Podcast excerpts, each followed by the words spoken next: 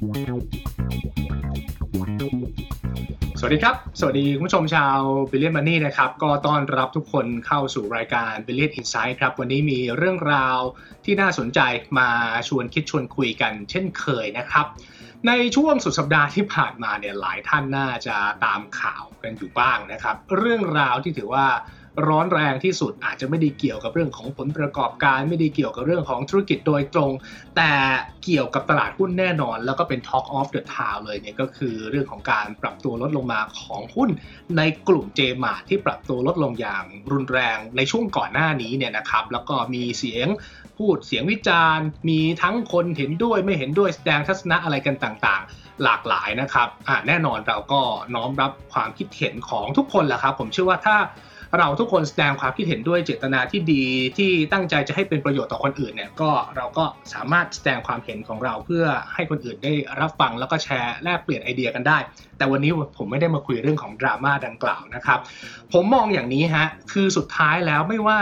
ราคาหุ้นอะไรก็ตามแต่จะปรับตัวขึ้นไปอย่างร้อนแรง หรือว่าปรับตัวลดลงมาก็ตามแต่สุดท้ายราคาหุ้นจะวิ่งไปหาพื้นฐานของบริษัทเสมอเพราะฉะนั้นนะครับการที่ราคาปรับตัวลดลงมา ถ้าสมมุติว่าพื้นฐานของบริษัทใดๆก็ตาม ยังแข็งแรงอยู่เนี่ยอาจจะเป็นโอกาสในเรื่องของการลงทุนของเราก็เป็นไปได้ เพราะฉะนั้นเราก็เลยเชิญหนึ่งในบริษัทที่อยู่ในเครือของทางเจมาร์ทเนี่ยนะครับราคาก็ถูก sentiment sentiment ดึงให้ปรับตัวลดลงมาด้วย แต่วันนี้ราคาเขาฟื้นกลับขึ้นมาสักประมาณ 20 กว่าเปอร์เซ็นต์ผมกำลังพูดถึงหุ้นของซิงเกอร์เนี่ยนะครับเดี๋ยววันนี้มาคุยกัน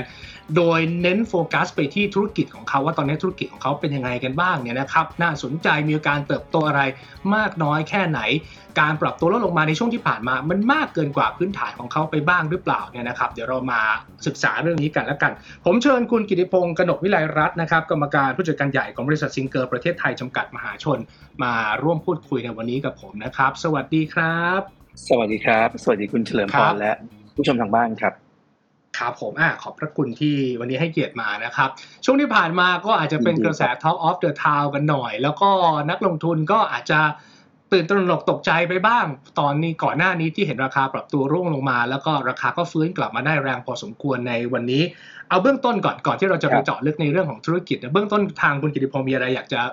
บอกกับนักลงทุนในช่วงนี้ก่อนไหมฮะเพราะข่าวมันเยอะเหลือเกิน ผมคิดว่าอย่างที่เมื่อสักครู่คุณคุณเฉลิมพรได้พูดไปแล้วนะครับท้ายที่สุดคืออยู่ที่โครงสร้างของบริษัทนะครับ อยู่ที่ผลประกอบการการดำเนินงาน นะครับแล้วก็อยู่ที่ตัว core business หลักว่าตัว product หรือว่าตัวผลิตภัณฑ์ หรือว่าตัวบริการที่ทางบริษัทยัง deliver ได้เนี่ยยังสามารถที่จะยัง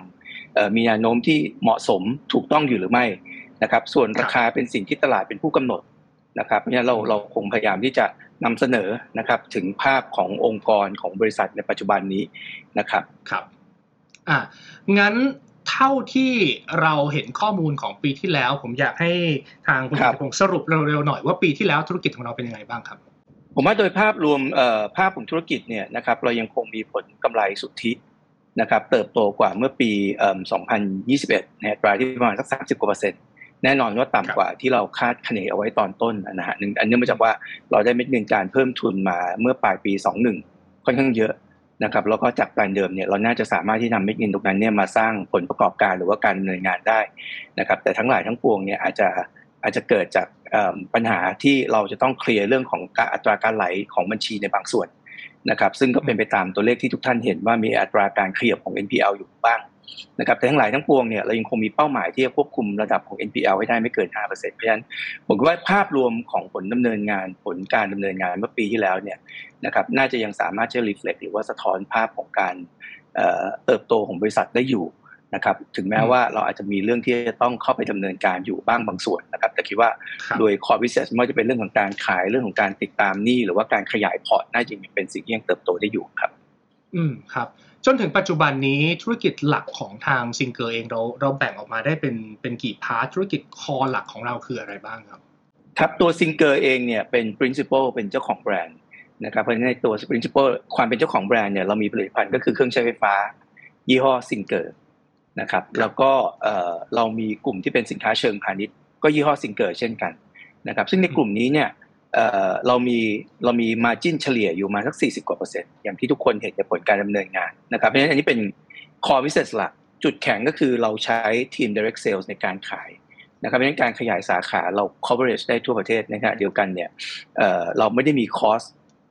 ที่เกี่ยวข้องหรือว่าไม่ได้มี fixed cost ในส่วนนี้มากนะเพราะว่าทีมงานเป็นลักษณะของทีมงานอิสระนะครับขานี้ก็จะเป็นทั้งส่วนของการขายนะครับ แล้วก็ ส่วนที่การขายเนี่ยนอกจากจะเป็นขายเงินสดก็จะเป็นขายสินเชื่อ ซึ่งสินเชื่อเนี่ยถูก provide โดยบริษัทลูกก็คือ SG Capital ซึ่ง listed ไปเมื่อเดือนธันวาคมนะครับเมื่อปีที่แล้วล่าสุดนะครับเพราะฉะนั้นในบริษัทที่ 2 ก็คือ SGC หรือว่า SG Capital เนี่ยนะครับมีธุรกิจ 2 พอร์ตใหญ่ๆนะครับก็คือพอร์ตที่เป็น Hire Purchase พอร์ตที่เป็นเช่าซื้อเครื่องใช้ไฟฟ้า กับอีกพอร์ตหนึ่งที่เป็นสินเชื่อรถทำเงินแล้วกันนะครับ หรือว่า car for cash business อันนี้เนี่ยเป็นสินเชื่อลักษณะของจำนำทะเบียน ทั้งแบบโอนเล่มและไม่โอนเล่มนะครับถึงจะคิดตาม proportion วันนี้เนี่ย SGC มีพอร์ตที่เป็น C4C ประมาณสัก 60%แล้วก็เป็นพอร์ตที่เป็น hire purchase อยู่ประมาณสัก 40%นะครับ เพราะฉะนั้นภาพของธุรกิจ SGC เองเนี่ยไม่ได้อยู่บนพอร์ต C เอ่อไม่ได้อยู่บนพอร์ต hire purchase เพียงอย่างเดียว แล้วก็ไม่ได้อยู่บนพอร์ตเอ่อ C4C เพียงอย่างเดียว อันนี้ข้อแตกต่างที่ที่ไม่เหมือนกับเอ่อคู่แข่งที่มีในตลาด นะครับเรามีธุรกิจอีกอันหนึ่งที่เกี่ยวข้องก็คือธุรกิจที่เป็นประกันนะครับที่เราเป็นโบรกเกอร์นะครับชื่อว่า SG Broker Company เนี่ยเป็นธุรกิจในหน้าประกันนะครับที่ขายได้ทั้งประกันชีวิต แล้วก็ประกันมีหน้าสะพายถามว่าทำไมเราขายประกันชีวิตด้วย เราขายประกันมีหน้าสะพายด้วยลูกค้าเราเป็นขายลูกค้าเราก็คือผู้ที่ขอสินเชื่อนั่นแหละครับนะครับเพราะฉะนั้นในกรณีที่เป็นสินเชื่อคุ้มครองวงเงินนะประกันคุ้มครองวงเงินเนี่ยจะไปขึ้นตรงกับประกันชีวิต นะครับในกรณีที่เกิดเหตุทำให้ผู้เช่าซื้อ หรือว่าคู่สัญญาเราเนี่ยนะครับเสียชีวิตนะครับ ก็ประกันก็จะเข้ามา take action นะครับ อันที่สองก็จะเป็นประกันภัยทั่วไป ซึ่งปกติเราเราปล่อยสินเชื่อรถเนี่ยนะฮะรถต้องทำประกันอยู่แล้วนะครับ เพราะฉะนั้นก็จะเป็นลักษณะของของ by product ที่พ่วงเข้าไปนะครับ ก็จะเป็นกลุ่มหลักๆ ครับ เป็น core business หลัก ๆ ตามนี้ครับ อ่าโอเค งั้นสาม core business หลักนี่เดี๋ยวผมให้ทางคุณกิตพงศ์ช่วยแจกแจงหน่อยว่าแนวโน้มปีนี้จะเป็นยังไงบ้างเอาธุรกิจของซิงเกอร์ก่อนก็แล้วกันธุรกิจเครื่องใช้ไฟฟ้าของเราเป็นยังไงปีนี้ครับธุรกิจเครื่องใช้ไฟฟ้าของเราปีนี้เนี่ยเราเอ่อมีความมี expectation มีความคาดหวังที่ให้เติบโตอยู่ในระดับ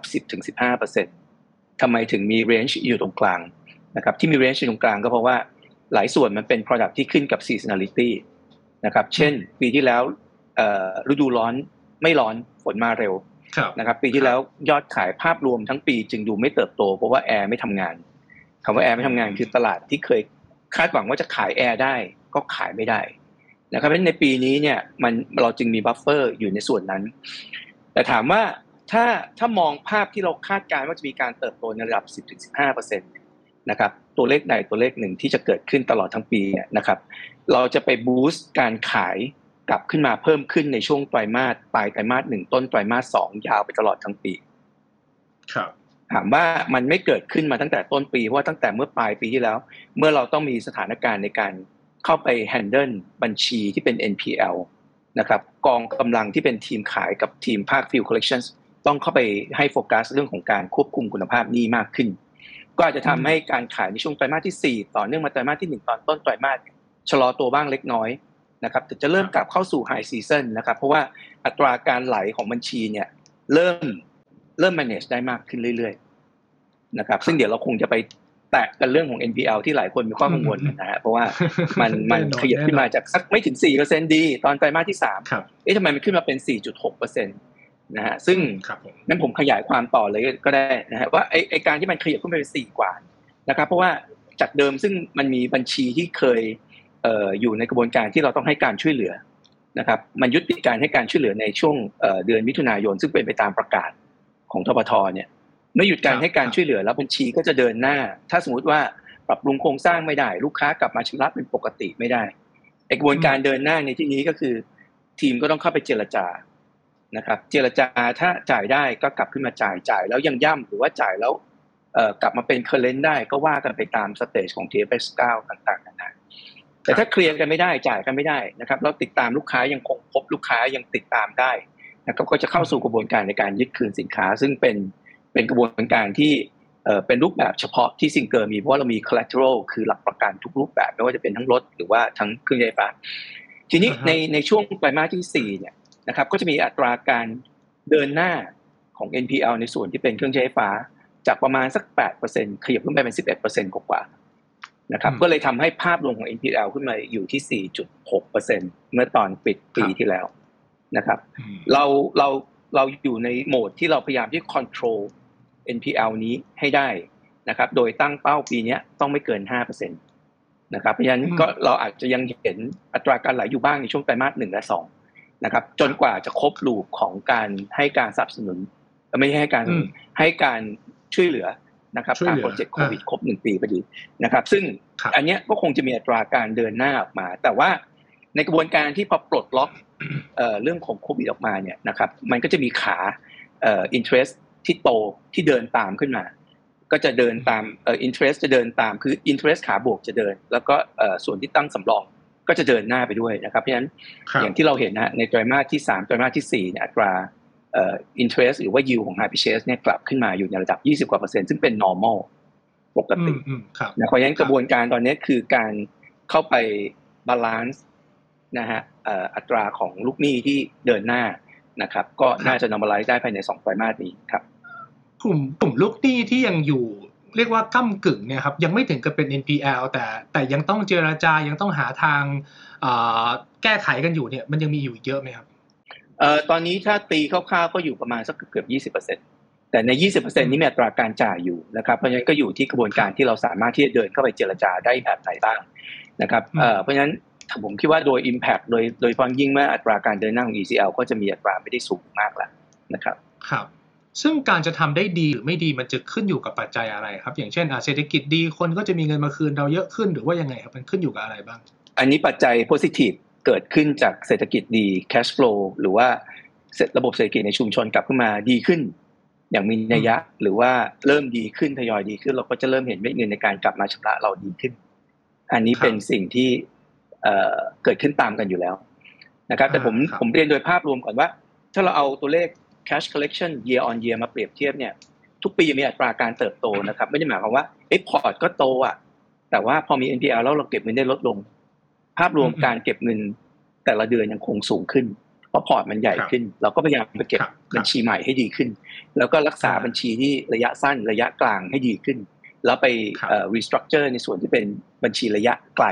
ค้างนาน ก็ไปเคลียร์กันไปนะครับ อืมอืมก็คือเบื้องต้นจะพยายามรักษา NPL ปีนี้ ไม่ให้เกิน 5%ก็แล้วกันจากตัวเลขล่าสุดที่ใช่ครับเบื้องต้นตามนี้นะครับ 4.6 เมื่อปลายปีที่แล้ว ใช่ครับ ครับผม อันนี้ก็คือในส่วนของเครื่องใช้ไฟฟ้านะครับ ถ้าถ้าท่านไหนมีคอมเมนต์หรืออยากพูดคุยอะไรยังไงก็ส่งคำถามมาร่วมพูดคุยกันได้นะครับ แต่ก็ขออนุญาตเอาเฉพาะเรื่องของธุรกิจนะครับ อะไรที่มัน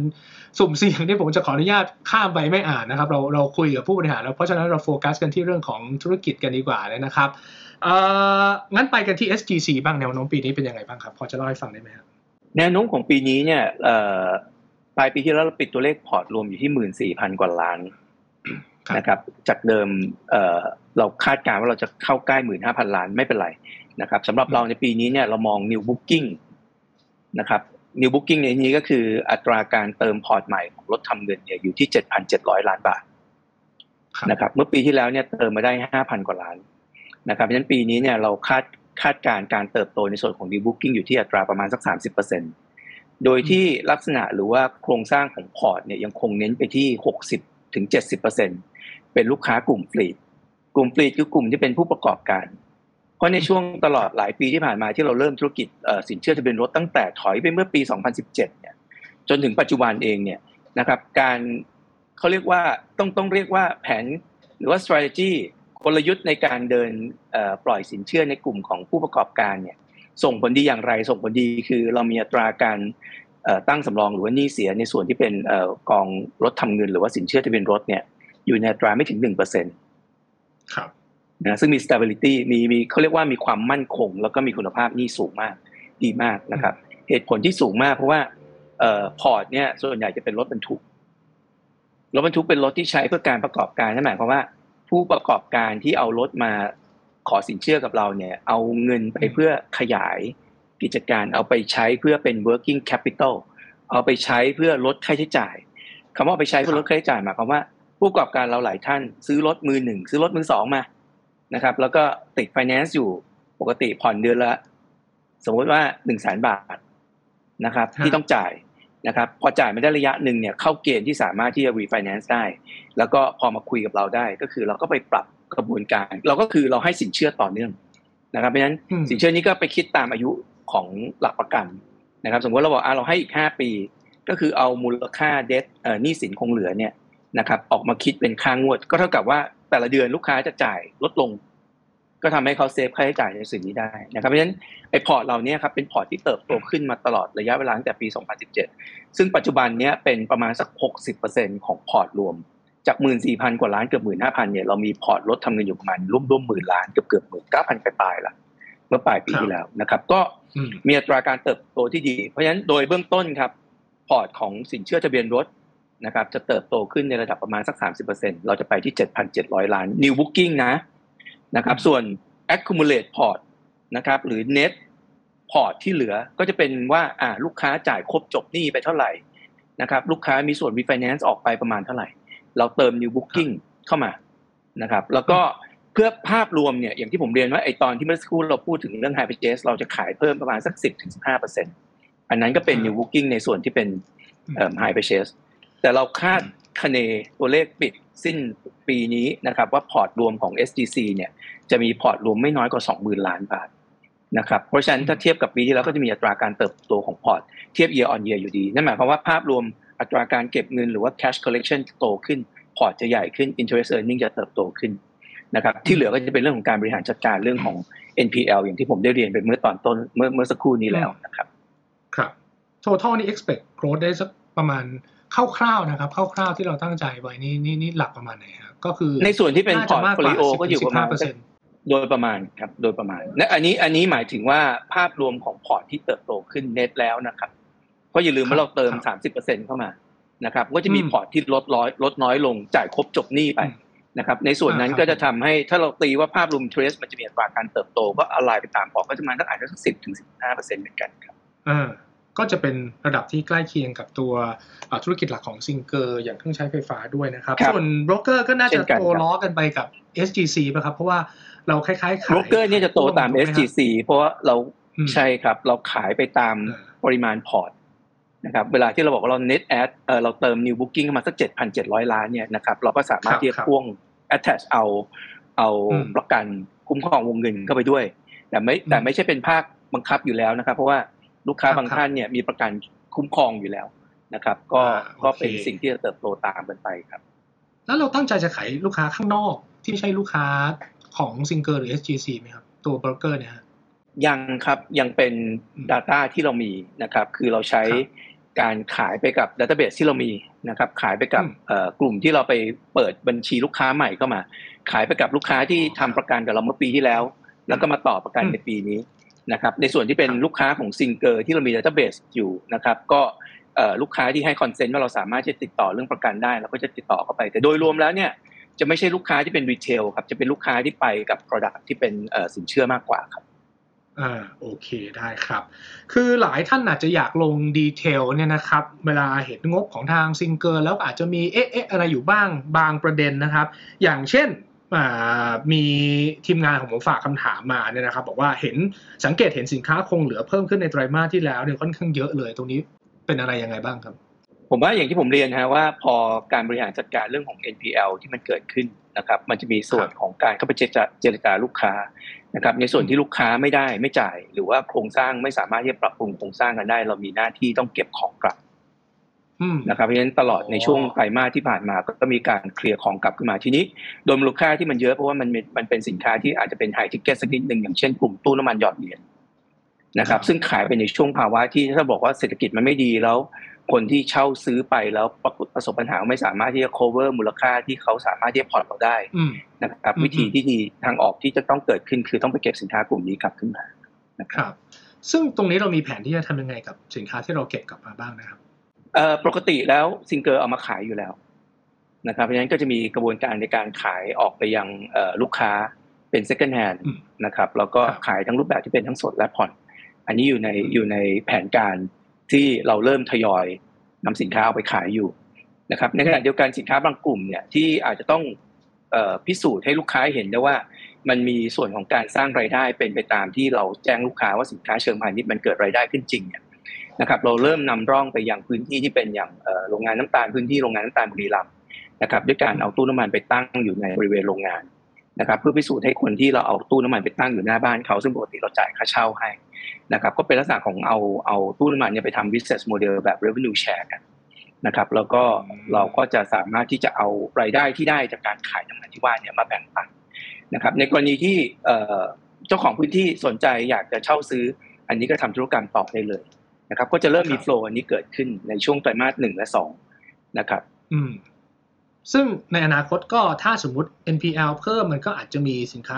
คงเหลือเพิ่มขึ้นมาอีกนี่ก็เป็นไปได้ ซึ่งเราก็ต้องหาทางบริหารจัดการไปอีกถูกไหมครับมีโอกาสครับแต่น่าจะอยู่ในตราที่ลดน้อยถอยลงนะครับ เพราะว่าอันนี้มันเป็น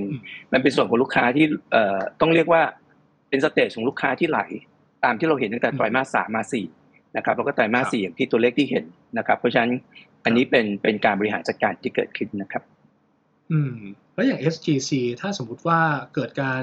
ยึด collateral ยึดรถมาอย่างเงี้ยช่วงนี้เป็นช่วงจังหวะที่พวกรถมือสองมันมันระบายออกยากหรือง่ายครับ ปกติถ้าในกรณีที่เป็นธุรกิจกลุ่มที่เป็น C4C เนี่ยนะครับก็จะถูกนำเอ่อ collateral ที่ยึดคืนมาได้เนี่ยนะครับไปขายทอดตลาดอยู่แล้วนะครับ ซึ่งก็จะมีตลาดที่เป็นตลาดลานประมูลที่เราต้องใช้ลานประมูลเพื่อยืนยัน fair price นะครับ แล้วก็คำนวณหามูลค่าต่างครับ ตอนนี้ทางซิงเกอร์เองดูเหมือนว่าจะมีเงินสดอยู่ในบริษัทค่อนข้างเยอะฐานะการเงินก็ค่อนข้างแข็งแรงถูกไหมครับตอนนี้เรามีเงินสดที่ที่แสดงมาอยู่สักประมาณเท่าไหร่นะครับแล้วมีแผนจะเอาไปทำอะไรบ้างไหมครับเรามี cash หรือว่า cash equivalent อยู่ประมาณสักสี่พันกว่าล้านบาทนะครับ ต้องเรียนว่าตอนปลายปีสองหนึ่งเนี่ยจะรับเราได้รับเงินเพิ่มทุนมาอยู่รวมๆประมาณสักหนึ่งหมื่นห้าร้อยล้านโดยประมาณตัวเลขกลมๆ นะครับ ซึ่งเงินในส่วนนี้เนี่ยประมาณสักห้าพันเกือบหกพันล้าน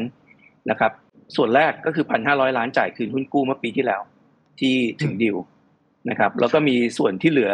นะฮะที่ใช้ในการขยายพอร์ตของของเอ่อ SG Capital ในส่วนลดทำเงินในระหว่างที่ SGC เอ่อเพิ่งจะ list เมื่อปลายปีนะครับเพราะฉะนั้นตลอดปีเนี่ยไม่ได้ออกหุ้นกู้ใหม่เลย ใช้เงินจากการเพิ่มทุนอันเนี้ยราะฉะนั้นก็เป็นบอแม่ก็คือซิงเกอร์เนี่ยนะครับให้ SGC กู้เพื่อเอาไปปล่อยต่อ นะครับโดยที่ SGC เองเนี่ยจะเริ่มออกดีเบนเจอร์เองเป็นของตัวเองนะครับในปีนี้นะครับอย่างที่หลายท่านอาจจะได้เห็นหนังสือแจ้งเรียบร้อยทั้งหมดแล้วนะครับนอกนั้นเราเหลืออยู่เรามีเงินอยู่ หรือว่าเงินที่เทียบเท่าเงินสดอยู่ประมาณสักสี่พันกว่าล้านบาทกระบวนการนี้เนี่ยจริง ๆ เป็นส่วนที่เรากำลังมองหาดิวที่เป็น M&A นะครับเพื่อมาเสริม ความแข็งแกร่งของซิงเกอร์นะครับในภาพ as group ว่าซิงเกอร์คงจะต้องนำเม็ดเงินที่ว่านี้ไปดูในธุรกิจไหนที่สามารถที่จะ contribute ในส่วนของ profit ให้เราได้นะครับแต่ในขณะเดียวกันต้องไม่ข้ามส่วนที่เป็น ecosystem นะฮะที่เอามาแล้วสามารถที่ utilize โครงสร้างการขายของเราได้นะครับมาแล้วสามารถที่จะเติม ecosystem ให้เราได้ไม่ว่าจะเป็นเรื่องของประกันเรื่องของ finance หรือว่าเรื่องของผลิตภัณฑ์อันนี้คงต้องมาดูอีกทีนะครับซึ่งโดยรวมยังไม่มีส่วนที่เราสามารถที่จะ เปิดเผยหรือว่าชี้แจงได้นะครับ แต่เอาเป็นว่าเม็ดเงินก้อนนี้ถูก reserve เอาไว้ตามนี้นะครับ ในในช่วงที่ผ่านมาอาจจะเห็นว่าเอฟบริษัทมีส่วนที่เอาไปลงทุนนะครับ ในภาพของโรงงานน้ำตาลบุรีรัมย์นะครับ ก็เพราะว่าอันนี้ part part หนึ่งเนี่ย อันนี้มันเกิดขึ้นจาก synergy ที่เราเข้าเริ่มไปทำกระบวนการซีเนจีกับทางโรงงานน้ำตาลบุรีรัมย์หลังจากที่กลุ่มเจมาร์เข้าไปลงทุนแล้ว แล้วเราพบว่ากลุ่มลูกค้าของโรงงานน้ำตาลเองเนี่ย นะครับหรือว่ากลุ่มเกษตรกรที่เป็นลักษณะของเอ่อ contract farming เนี่ยนะฮะเราสามารถที่จะมี Data ชัดเจน provide หรือว่าได้มาโดยโรงงานเป็นผู้ให้ Data จะเรียกว่าให้ Data โรงงานเป็นผู้กรองมาให้ดีกว่านะครับเพราะฉะนั้นตอนนี้สิ่งที่เราเข้าไปทำกับโรงงานน้ำตาลคือ เราเข้าไป work กับโรงงานในส่วนที่เป็นลักษณะของโครงสร้างเงิน เงินสนับสนุนการเพาะปลูกระหว่างปี หรือว่าเงินเกี๊ยวสั้น โดยที่มีโรงงานเป็นผู้ค้ำประกัน นะครับเพราะฉะนั้นก็จะมีส่วนที่เราเข้าไป work ตรงนี้ โดยมีวงเงินสักวงเงินหนึ่งที่เราตกลงกับ BR ไว้นะครับแล้วก็เริ่มทยอยปล่อยวงเงินที่ว่านี้ครับให้กับชาวไร่ไปใช้ในระหว่าง crop season นะครับโดยที่คิดอัตราดอกเบี้ย แล้วซิงเกอร์เองได้อะไรครับซิงเกอร์ได้ Data นี้ของลูกหนี้กลุ่มนี้ขึ้นมานะครับเราก็สามารถที่จะเอา Data นี้ในการ reach เข้าไปในกลุ่มลูกค้าบ้าง ในกลุ่มนี้ได้นะครับนอกจากนี้แล้วก็จะได้อัตราดอกเบี้ย โดยที่เราไม่ได้มี cost เพิ่มเติมเลยฉะนั้นขานี้ก็เป็นขาที่ซิงเกอร์เข้าไป work นอกจากนี้แล้วเนี่ยก็จะมีส่วนที่เราเริ่มเอาทีมสินเชื่อรถทำเงินของ SGC เข้าไปประสานกับทางโรงงานน้ำตาล เพื่อเข้าไปมองหารถบรรทุกนะฮะครับที่มีอยู่ใน community ของเกษตรกรชาวไร่ของเขาหลายพันคันแล้วกันนะฮะอันนี้ก็เริ่มเข้าไปพูดคุยกันมากขึ้นนะครับเพราะฉะนั้นในในข่าวที่เราเริ่มเข้าไปทำงานกับเขาเนี่ยนะฮะก็เลยมองว่ามันเป็น strategic ในการที่เราได้เข้าไปลงทุนบ้างบางส่วนนะครับ ไม่ได้เป็นตัวเลขที่เยอะมากนักนะครับ เพื่อให้มีการพูดคุยกันว่าอะ โอเคเราเรา engage กับเขามากขึ้น เรามี bonding หนักมากขึ้น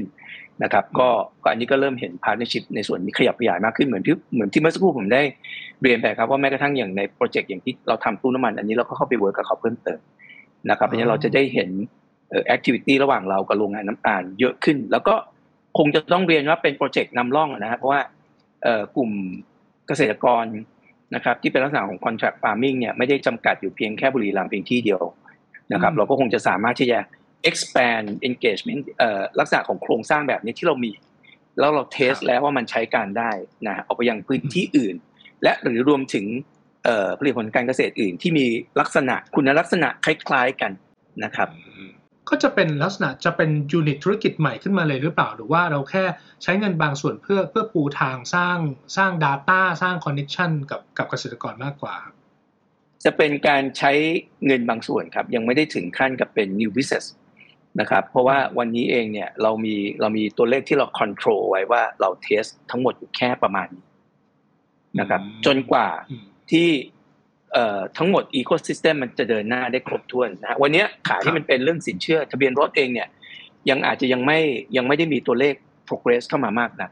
แต่เริ่มมี data transfer กันเรียบร้อย เริ่มเริ่มมีการเข้าไป attack มีมีการเข้าไปนำเสนอในกลุ่มชาวไร่มากขึ้นเรื่อยๆนะครับเพราะฉะนั้นทันทีที่เราเริ่มเห็น progress กลุ่มนี้ แล้วก็เอ่อ profile ของลูกค้าที่ได้นะฮะไม่ว่าจะเป็นกลุ่มชาวไร่เองเนี่ย ตอบโจทย์ก่อนคือคุณภาพหนี้ต้องได้ด้วยนะฮะก็อันนี้ก็จะเดินหน้าต่อเนื่องได้นะครับ เพราะว่าสินเชื่ครัอบที่เป็นทะเบียนรถเนี่ยโรงงานไม่ได้เข้ามาการันตีไม่เหมือนเงินเกี้ยว เงินเกี้ยวเนี่ยโรงงานการันตีเพราะฉะนั้นเราสามารถที่จะเอ่อ agree ตามสิ่งที่โรงงานตกลงกับเราได้ เพราะฉะนั้นคู่สัญญาตกลงกัน แต่พอเป็นลักษณะของเอ่อ individual contract กับเข้าใจชาวไร่เองเนี่ย แน่นอนเราต้องกลับเข้าสู่มาตรฐานการอนุมัติของเราก่อน จึงจะผ่านได้นะครับ ไม่ใช่บอกว่าอ๋อถ้างั้น เป็นชาวไร่แล้วเราจะปล่อยทั้งหมดอันนี้ไม่ได้โปรไฟล์นี้จะเสี่ยงไปก็คือต้องมีคอนแท c t กับทางฝั่งโรงงาน ซึ่งเราจะไปดีลกับทางฝั่งของโรงงานแบบนั้น แล้วเงินจะได้จากโรงงานเข้ามาหาเราแบบนั้น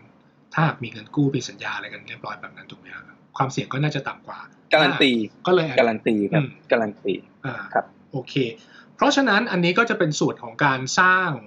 Data เพื่อปูให้ Organic Growth ของบริษัทเนี่ยเติบโต ส่วนใครที่อยากคาดหวังการโตแบบก้าวกระโดด อาจจะต้องไปลุ้น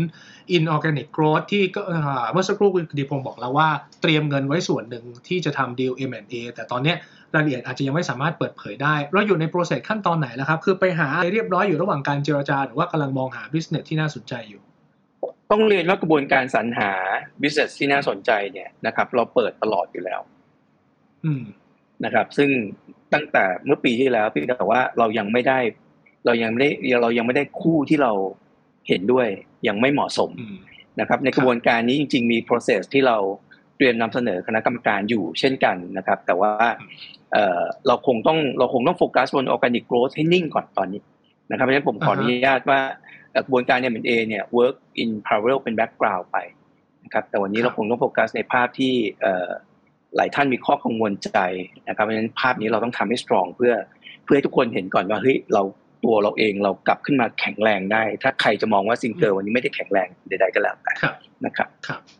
ที่ผ่านมาผมถามคุณกิติพงศ์ส่วนใหญ่จะโฟกัสไปที่บริษัทเนี่ยนะครับ ผมดูภาพรวมของธุรกิจก่อนอะเราก็เห็นว่าอะเศรษฐกิจไทยปีนี้อาจจะพอโตได้ไม่ได้หวือหวามากนัก โดยรวมๆบรรยากาศนี่มันเอื้อต่อธุรกิจเรามากน้อยแค่ไหนถ้าเอาปัจจัยภายนอกอะครับผมว่าถ้าเราปัจจัยทางเศรษฐกิจเนี่ยภาพภาพปีนี้เราคงได้เห็นเอ่อปัจจัยที่ positive ก็มาจากสภาวะของตลาดท่องเที่ยวครับนะครับ ซึ่งตอนนี้เราพยายามเอ่อ ติดตามเม็ดเงินจากแหล่งที่เป็นจุดท่องเที่ยวหลักๆ ของประเทศไทยนะครับไม่ว่าจะเป็นภูเก็ตเชียงใหม่หรือว่ากรุงเทพมหานครว่าเม็ดเงินเหล่านี้เนี่ยเริ่ม circulate ลงไปยัง community ข้างๆ หรือยังนะครับแต่ต้องต้องยอมรับว่าภาพที่เราติดตามเอ่อธุรกิจท่องเที่ยวในในปัจจุบันนี้เนี่ยสิ่งที่มันเปลี่ยนไปก็คือว่าเอ่อ labor force หรือว่ากองกำลังแรงงานที่อยู่ในอุตสาหกรรมท่องเที่ยวไม่ได้กลับขึ้นมาเต็มร้อยเปอร์เซ็นเหมือน pre covid อาจจะด้วย cost concern ของผู้ประกอบการนะครับเพราะฉะนั้นวันนี้เนี่ยดูเหมือนดูเหมือนแรงงานไม่ได้กลับมาเต็มรูปแบบ นั่นหมายความว่าเม็ดเงินที่หมุนเวียนจะยังไม่ยังไม่กลับไปยังท้องถิ่นที่ไกลออกไปเนี่ยถูกไหมฮะถ้าเรามองภาพเดิมสมมติว่าผมยกตัวอย่างเช่นที่ภูเก็ตเนี่ยนะครับคนที่อยู่ในอุตสาหกรรมท่องเที่ยวเป็นคนที่มาจากภูมิภาคต่าง ๆ ทั่วประเทศไทย ก่อนหน้านี้เนี่ยภูเก็ตเป็นเหมือน เอ่อเป็นเหมือนเส้นเลือดที่ส่งเงินออกไปยังโคราชหรือจังหวัดต่างๆ ที่ที่พนักงานหรือว่าแรงงานส่งเงินกลับใช่ แต่วันเนี้ยถ้าถ้าทุกท่านลองพิจารณาดูเอ่อกองกำลังหรือว่า workforce ตรงนี้มันยังไม่ได้กลับมาเท่า pre covid นะครับตลาดยิ่งเพิ่งเพิ่งเริ่มเปิดเพราะฉะนั้นอันนี้เราคงต้องติดตามต่อเนื่องนะครับ เพราะว่า ไอ้เรื่องของ supply หรือว่าเรื่องของอการการบริโภคที่อยู่ในไม่ว่าจะเป็นต้นทุนการให้บริการต่างๆ เนี่ย มันคงสะท้อนเป็นเม็ดเงินอยู่แล้วแหละ แต่ว่าเราจะเห็นว่าไอ้นี้จะกลับไปที่ผู้ประกอบการนะครับ เพราะว่าโรงแรมก็ซื้อของกับผู้ประกอบการนะครับสายการบินนะครับ ก็เป็นผู้ประกอบการที่เป็นผู้ supply ของเข้าไปให้ แต่เม็ดเงินที่จะไหลลง community จริงๆเนี่ยจะมาจาก workforce อันนี้คือสิ่งที่ยังคงต้องติดตาม เพราะฉะนั้นเราอาจจะไม่ได้เห็นการการเติบโตแบบ significant จากการส่งเงินกับพื้นที่ เพราะว่า workforce ไม่เท่า pre covid อันนี้เป็นสิ่งที่ผมตั้งข้อสังเกต แล้วกำลังติดตามอยู่นะครับ เพราะว่าเราเข้าไปดูพื้นที่อย่างอย่างภูเก็ตเองกลับมาคึกคักแล้วนะครับ แต่พอเราติดตามเรื่องของกองกำลังหรือว่า workforce ที่กลับเข้าไปในในตลาดเป็นท่องเที่ยวหรือแม้กระทั่ง ภาคอุตสาหกรรมอื่นๆที่เกี่ยวข้องเองเนี่ยนะครับก็ยังพบว่ายังยังไม่เต็มรูปแบบ อันนี้เป็นปัจจัยที่หนึ่งนะครับปัจจัยถัดมาก็คงต้องเป็นเรื่องของภาพรวมโดยเศรษฐกิจว่าเม็ดเงินที่จับจ่ายใช้สอยโดยภาครัฐบาลนะครับ จะยังสามารถที่จะกระตุ้นให้กลับขึ้นมาได้อีกไหมนะครับ อันนี้ผมพูดถึงเรียกว่าเป็นปีงบประมาณปกติก่อน การจ่ายใช้จ่ายภาครัฐนะฮะซึ่งช่วงนี้เป็นช่วงรอยต่อ นะครับ เลือกตั้งเรื่องของการรอรอเรื่องของรัฐบาลนะครับนั่นหมายความว่า project ต่างๆนะครับที่จะเริ่มมีการเกิดเงินหมุนเวียนขึ้นใน community หรือว่าในชุมชนเนี่ยนะครับ ก็จะมีส่วนที่ต้องรอเรื่องนี้ให้เรียบร้อยก่อนนะครับ ผมไม่นับถึงว่าไอ้เรื่องของงบประมาณเงินเดือนต่างๆนั้นเป็นเรื่องปกติอยู่แล้วนะครับเพราะฉะนั้นอันนี้มันเดินได้ นะครับเอ่อ workforce ในภาคของรัฐบาล หรือว่ารัฐวิสาหกิจก็เดินไปตามนั้นนะครับ แต่เราพูดถึงสิ่งที่เข้ามากระตุ้นเศรษฐกิจในภาคชุมชน ซึ่งเดิมทีเนี่ยเป็นสิ่งที่เราเห็นผลกระทบเชิงบวกมาอย่างซิงเกอร์ตลอดเวลาที่มีการจ่ายใช้จ่ายว่าจะเป็นเรื่องของคนละครึ่งเรื่องต่างๆเพราะเงินพวกนี้เป็นเงินที่ไหลไปยังผู้ประกอบการรายย่อย local vendor นะฮะแผงลอยพ่อค้าแม่ขาย อันนี้เป็นหัวใจสำคัญที่จะกระตุ้น แล้วจะส่งผล positive มาที่เราชัดเจนนะครับก็เป็นเรื่องหลักๆประมาณนี้ครับ ที่ที่ขออนุญาตตั้งเป็นข้อสังเกตให้ให้คุณเฉลิมพรแล้วก็ทุกท่านนะครับอ่าฮะถ้าไปดูลูกหนี้ของซิงเกอร์ปัจจุบันนี้เราเรามีความกระจุกตัวของลูกหนี้ในภูมิภาคใดภูมิภาคหนึ่ง หรือว่าในจังหวัดใดจังหวัดหนึ่งมากเป็นพิเศษไหมครับ หรือว่าจริงๆกระจายไปทั่วประเทศ ไม่ไม่มีครับก็กระจายกันฮะกระจายกันอยู่ทั่วประเทศครับ อืมเพราะฉะนั้นเงินก็คืออาจจะ บางคนก็จะเป็นลูกค้าที่อยู่ตามหัวเมืองหรือว่าแหล่งท่องเที่ยวอยู่แล้วบ้าง อันนี้ก็จะช่วยในส่วนของของเงินที่มาถึงตัวเขาเร็วหน่อย ส่วนคนที่อยู่ในภูมิภาคก็อาจจะต้องใช้ระยะเวลาในการกว่าที่เงินจะหมุนไป ก็อาจจะต้องใช้ระยะเวลาหน่อย แต่โดยรวมเราเชื่อว่าน่าจะทำให้คุณภาพของของสินเชื่อหนี้ของเราน่าจะดีขึ้นจากยังไงเป็นเงินจะดีขึ้น เพียงแต่ว่ามันมันเราอาจจะยังไม่เห็นสิ่งที่เราคาดหวังมันจะมันจะดีขึ้นอย่างอย่างหน้ามือเป็นหลังมือ นะครับ ทุกอย่างต้องรอให้เม็ดเงินเริ่มเซอร์คูลเลตให้ได้ก่อนนะครับ ครับครับอาถามเรื่องความเสี่ยงบ้างครับ มันมีความเป็นไปได้ไหมครับว่า NPL ของเราเองนะหลายคนอาจจะกังวลว่าเอ๊ะเราจะ control ไว้ให้อยู่ใน limit ที่ตั้งใจไม่เกิน5%ได้หรือเปล่าเราใช้วิธีการยังไง แล้วมันมีความเสี่ยงหรือว่ามันจะมีเหตุการณ์ที่ไม่คาดคิดอะไรที่ทำให้เราอาจจะต้องปรับแผนอะไรกันไหมฮะ ผมว่าโดยรวมที่เราเห็นอัตราณวันนี้นะครับเรายังเชื่อว่าเราสามารถที่จะกำกับดูแลให้อยู่ภายใน 5%ได้นะครับเหตุผลเพราะว่าการเติมพอร์ตใหม่ยังคงมีอย่างต่อเนื่อง วันนี้เรามุ่งเน้นเรื่องการการกรองในตอนต้นนะครับให้ได้เพิ่มขึ้น แล้วก็พอร์ตที่มีเสถียรภาพอย่างสินเชื่อทะเบียนรถเองเนี่ยนะครับจะเข้ามามีบทบาทนะครับจะทำซึ่งจะทำให้ภาพรวมของพอร์ตเนี่ยนะครับอยู่ไม่เกิน 5%อันเนี้ย จะเป็นสิ่งที่เราดำเนินการอยู่นะครับ อืมอืมอะเดี๋ยวเราก็รอติดตามทางฝั่งของซิงเกอร์ไปนะครับอย่างผู้ถือหุ้นใหญ่ของของเราอย่างเจมาร์ทที่เขาเขาเข้ามา synergy เข้ามาช่วยเหลือในด้านธุรกิจเราหรือเปล่าหรือว่าเขาเป็นลักษณะของผู้ถือหุ้นใหญ่เฉยๆครับผมว่าในภาพ synergy ซิงเกอร์เป็นส่วนหนึ่งของ synergy เจมาร์ทนะครับในเรื่องที่เราได้เอ่อเรื่องของเอ่อทีมงานการติดตามหนี้นะครับที่เป็น outsource เราก็จะมี JMT เป็นหนึ่งในทีมงานนั้น นะครับเพราะฉะนั้น JMT ก็จะเป็นผู้เข้ามาช่วยดูแลเรื่องของคุณภาพหนี้นะครับ ในในแง่ของการเข้าไปตาม collection นะครับเพราะ JMT ก็เป็นเรียกได้ว่าเป็น one of the best อยู่แล้วนะครับในในประเทศไทยครับในขณะเดียวกันเองเนี่ยสินค้ากลุ่มหนึ่งที่เราขายอยู่ทุกวันนี้ก็คือโทรศัพท์มือถือเนี่ยนะครับ เราได้รับการช่วยเหลือดูแลในเรื่องของสต็อกสินค้าเนี่ยมาจากทางเจมานะครับ ซึ่งในภาพนี้เองเนี่ย ก็ต้องบอกว่าช่วยในแง่ของความเสี่ยงของการปรับราคาของของตลาดโทรศัพท์มือถือ ซึ่งมันมีอัตราการลดราคาในตลาดนะครับเพราะฉะนั้นภาพของซิงเกอร์เองเนี่ยก็จะมีเจมาร์ทเป็นผู้ประสานกับทางแบรนด์นะครับเพื่อลดภาระของเราในเรื่องของการที่ต้องไปคอยเอ๊ะสต็อกมันค้างจะต้องชดเชยราคาอย่างไร เพราะฉะนั้นเจมาร์ทเป็นผู้ช่วยบริหารจัดการเรื่องของสต็อกเหล่านี้ให้นะครับ อันนี้ก็จะเป็น key เอ่อ synergy หลักๆ ที่เกิดขึ้นระหว่างซิงเกอร์กับทางเจมาร์ทกรุ๊ปนะครับอืม ครับอะเราคุยเรื่องของธุรกิจไปพอสมควรแล้ว หลายท่านน่าจะพอเห็นภาพ แล้วก็คาดเดาแนวโน้มทางธุรกิจของซิงเกอร์ได้ชัดเจนมากยิ่งขึ้นเนี่ยนะครับ ทีนี้ก็อยู่ที่ท่านแล้วว่าจะไปลองพิจารณาจะไปชั่งน้ำหนัก แล้วก็วัด valuation ดูว่าณตรงนี้ราคาสมเหตุสมผลมากน้อยแค่ไหน อันนี้ก็เป็นมุมมองของทุกคนเลย แต่ก็แน่นอนมันก็จะมีบางคำถามที่อาจจะไม่ได้เกี่ยวข้องกับตัวธุรกิจ แต่มันเป็นคำถามร้อนๆที่ช่วงนี้ถูกถามกันเยอะเนี่ยนะครับ มีการพูดถึงเรื่องของการ corner หุ้นกันเยอะมาก แต่ผมก็แน่นอนแหละผมคงไม่ได้ถามผู้บริหารแล้วครับว่าหุ้นถูก corner ไม่ถูก corner เราก็คงจะไม่รู้แล้วก็คงจะตอบไม่ได้ งั้นเอา fact ดีกว่า ปัจจุบันเนี่ยหุ้นของซิงเกอร์มีการกระจายไปยังผู้ถือหุ้นรายย่อยที่เรียกว่า free float เนี่ยมากน้อยแค่ไหนครับ พอจะมีตัวเลขไหมครับคือผมต้องให้นิยามของ free float ถ้าเราบอกว่าเอ่อเจมาอันนี้เจมาไม่ไม่ได้อยู่ในฟรีโฟลแน่ๆอยู่แล้วอ่าแน่นอนนะครับใช่ครับ แล้วก็มีผู้ถือหุ้นที่เกิน 5%จริงๆก็จะมีกลุ่ม U City ปัจจุบันเป็น Rapid อืมไปแล้วนะครับครับแต่ก็ต้องเรียนว่า U City เองเนี่ยไม่ไม่ได้ไม่ได้ control ไม่ได้เข้ามามีส่วนใด ๆ นะครับ เพราะฉะนั้นถ้าเรานับ U City อยู่ในส่วน Free Float เรามีภาพ Free Float ทั้งหมด 60 กว่าเปอร์เซ็นต์แต่ถ้าเราตี U City J Mart เป็นผู้ถือหุ้นรายใหญ่นะครับครับเอ่อที่ถือหุ้นอยู่ เราเหลือ Free Float ที่เป็นรายย่อยแล้วกันนะครับ อยู่ประมาณสักครับ50 อยู่ดี ก็ยังเป็น50เปอร์เซ็นต์ซึ่งถือว่าเยอะ อืมอืมอืมอืมอะโอเค เราคงไม่สามารถตอบได้ว่าจะมี corner หรือไม่ corner เพราะว่าผมเชื่อว่าทุกตัวเนี่ยเราก็ไม่สามารถยืนยันได้ร้อยเปอร์เซ็นต์หรอกครับว่าตัวไหน corner หรือไม่ corner แล้วศัพท์นิยามของคำว่า corner เนี่ย มันก็เป็นสิ่งที่แต่ละคนเข้าใจ ซึ่งบางทีมันอาจจะมีความเหมือนความต่างอะไรกันยังไงเนี่ยนะครับ แต่เราให้ข้อมูลในเป็น fact ก็แล้วกันว่าซิงเกอร์เป็นหุ้นที่ฟรีโฟลดยังถือว่าค่อนข้างมากอยู่นะครับ ก็คือถ้าไม่นับตัว U City หรือว่านับปิดเนี่ย ตัวเลขจากทางตลาดหลักทรัพย์นี่ผมเข้าใจว่า 49%กว่าๆนะครับก็สักประมาณเกือบๆครึ่งหนึ่งอย่างที่ทางด้านคุณกิติพงศ์บอกเนี่ยนะครับ อันนี้ก็เป็นข้อมูลประกอบการพิจารณาตัดสินใจออย่างที่ผมย้ำนะครับ วันนี้เราไม่ได้จัดรายการมาเพื่อที่จะเชียร์ว่าเอ๊ะมันดีหรือไม่ดียังไงนะครับ สุดท้ายแล้วเนี่ยเราให้ข้อมูลอย่างเดียว ท่านต้องเป็นคนที่ตัดสินใจเองนะครับ ว่าท่าน